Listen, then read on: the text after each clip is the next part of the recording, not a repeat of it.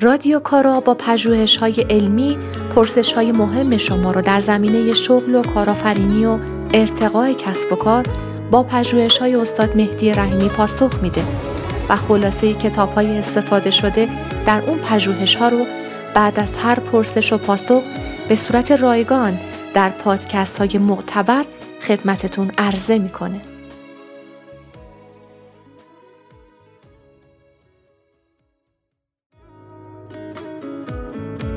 واقعا چطور می‌تونیم که کارها رو درست انجام بدیم؟ نه ناقص یا غلط.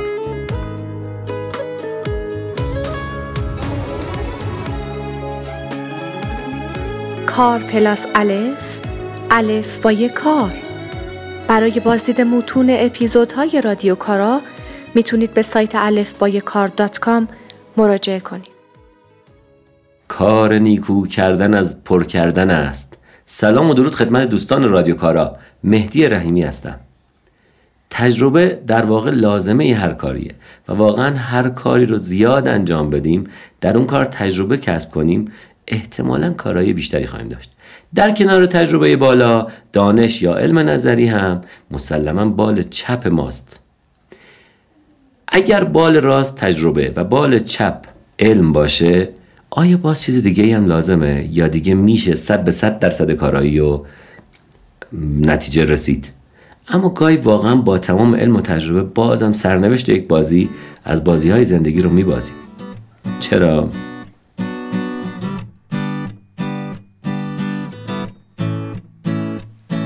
اسپانسر این اپیزود رادیو کارا شرکت میوه خشک یه بهشته. یه بهشت با کیفیت عالی و صادراتی میوه های لذیذ ایران رو خشک می‌کنه و به صورت خشکبار قارت شده و پودر میوه به بازار ارائه میده. میوه ممنوعه من یه بهشت. حتما یه سری به سایت یه بهشت بزنید.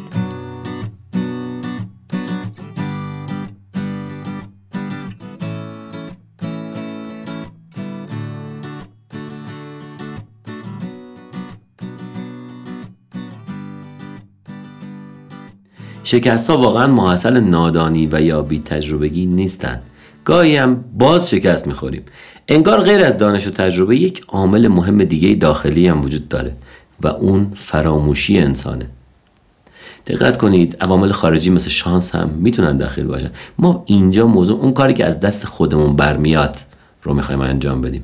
آقای آتول گوانده در کتاب چکلیست با مطرح کردن چندین مثال و قصه کوتاه و مستند ابتدا دنبال اینه که اثبات و طرح ضرورت تهیه یک چکلیست رو به نمایش بذاره. آتول گوانده خودش یک پزشک هندیه و یک نویسنده پرکار نیویورکره و از نویسنده های مطرح حوزه سلامت در جهانه. کتاب چکلیست رو در راستای کاهش خطای انسانی نوشته و کلی فیدبک مناسب و بازخورد حرفه‌ای گرفته از این کتاب. فصل اول کتاب رو با باز کردن جنبه های مختلف انجام کارها شروع می‌کنه و اول مطرح می‌کنه که واقعا کارهای روزمره ما و کارهای تخصصی هر دوشون این روزها خیلی پیچیدگی ها و دشواری های زیادی دارن. بعد از مطرح کردن چند تا مثال عینی و جالب و جذاب نتیجه می‌گیره که ما در عصر حاضر متخصص های زیادی داریم. اگر قبول کنیم بین این تخصص ها هیچ تخصصی حیاتی تر و پیچیده تر از کار متخصصین جراح و پزشکا وجود نداره اون وقت با آمار می‌تونیم نتیجه بگیریم که چکلیست می‌تونه حدودا 50 درصد خطای انسانی رو حتی در عملهای جراحی کاهش بده. در این صورت به اهمیت این موضوع پی می‌بریم. توی فصل دوم کتاب آقای گوانده با مثالهایی از کار مثلا خلبان ها و متخصصین حوزه دیگه ثابت می‌کنه داشتن یک چکلیست کوتاه و ساده اما جامع که توسط اساتید با تجربه های قبلی هر کاری تهیه شده چقدر می‌تونه روی نتایج و راندمان کارها تاثیر مثبت بگذاره.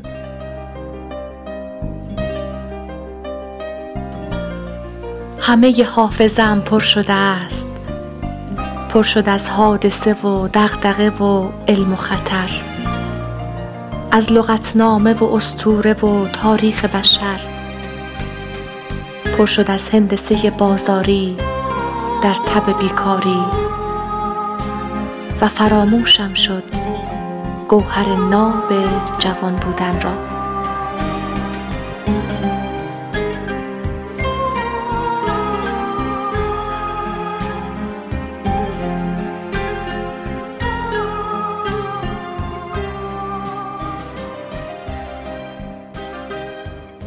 فصل سوم کتاب با این سوال شروع میشه که احتمالا چکلیست ها محدودیت هایی هم دارن و باید بدونیم که در کدام موقعیت ها چکلیست ها می‌تونن به ما کمک کنن.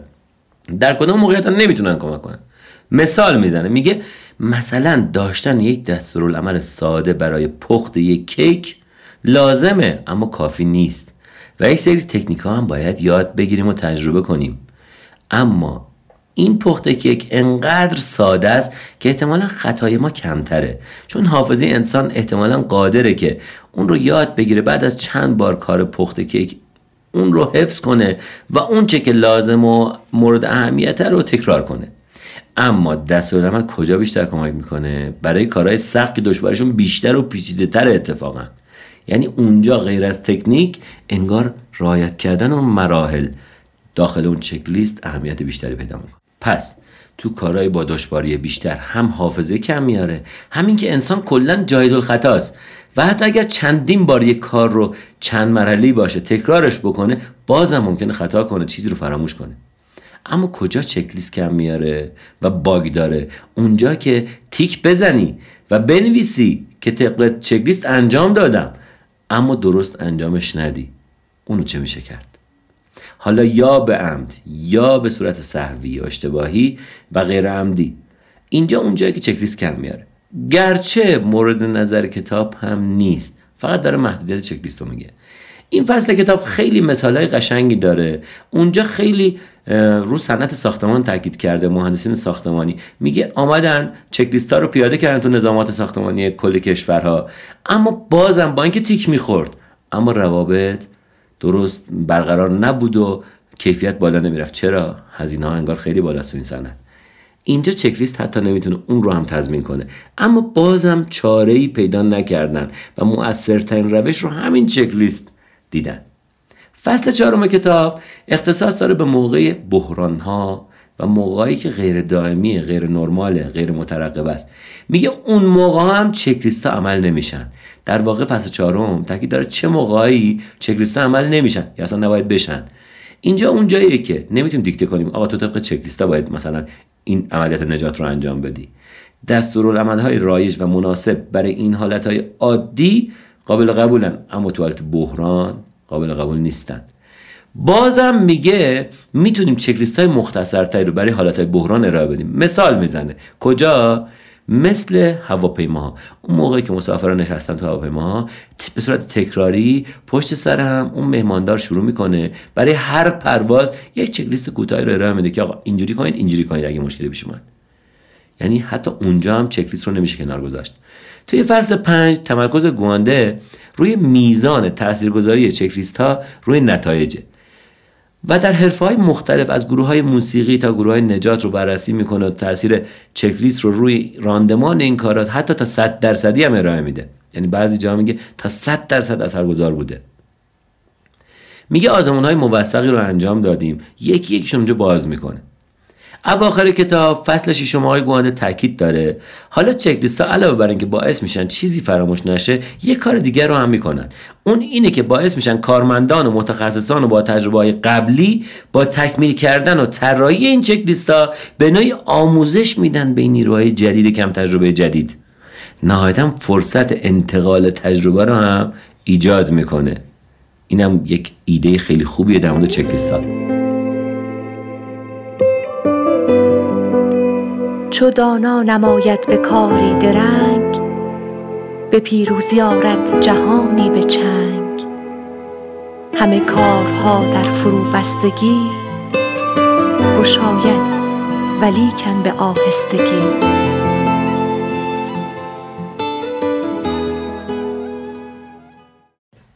فصل هشت کتاب شرح میده که روی هشت تا بیمارستان شروع کردن. نتایج استفاده از چکلیست های دقیق رو بررسی کردن. مطمئن شدن که حتی رو فرهنگ درمانی بیمارستان هم تاثیر می‌ذاره. نظم و انضباط و حتی آرامش مسئولین بیمارستان رو هم بالا می‌بره. اما آخر تحقیق دیدم بعضی از پرستارا و دکترها غرغر می‌کنن که این چیه؟ این چکلیست خیلی وقت ما رو می‌گیره کاغذ بازی رو اضافه کرد و دست و باگیر خلاصه. اما اومدن یه سوال ازشون پرسیدن. گفتن اگه قرار باشه خودتون عمل جراحی بشین یا یکی از اعضای خانوادتون دوست دارین از این چکلیست استفاده بشه یا نه؟ 93 درصد گفتن بله از چکلیست استفاده بشه. در واقع فصل آخر به تأثیر این چکلیست روی نظم افراد تاکید داره و رضایت درونی افراد رو از این چکلیست مطرح می‌کنه. اما من یه سوال می‌پرسم. بهتر نیست شروع کنیم و یک چکلیست ساده برای کارامون تهیه کنیم و تأثیرش رو امتحان کنیم؟ اگر آره پس امتحان کنید. شاد باشید و کارا بدرود.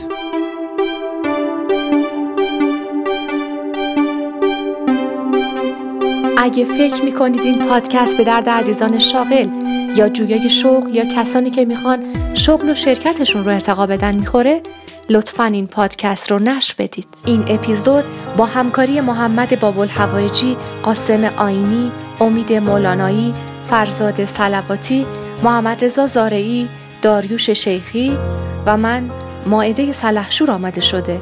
امیدوارم براتون کارا باشه.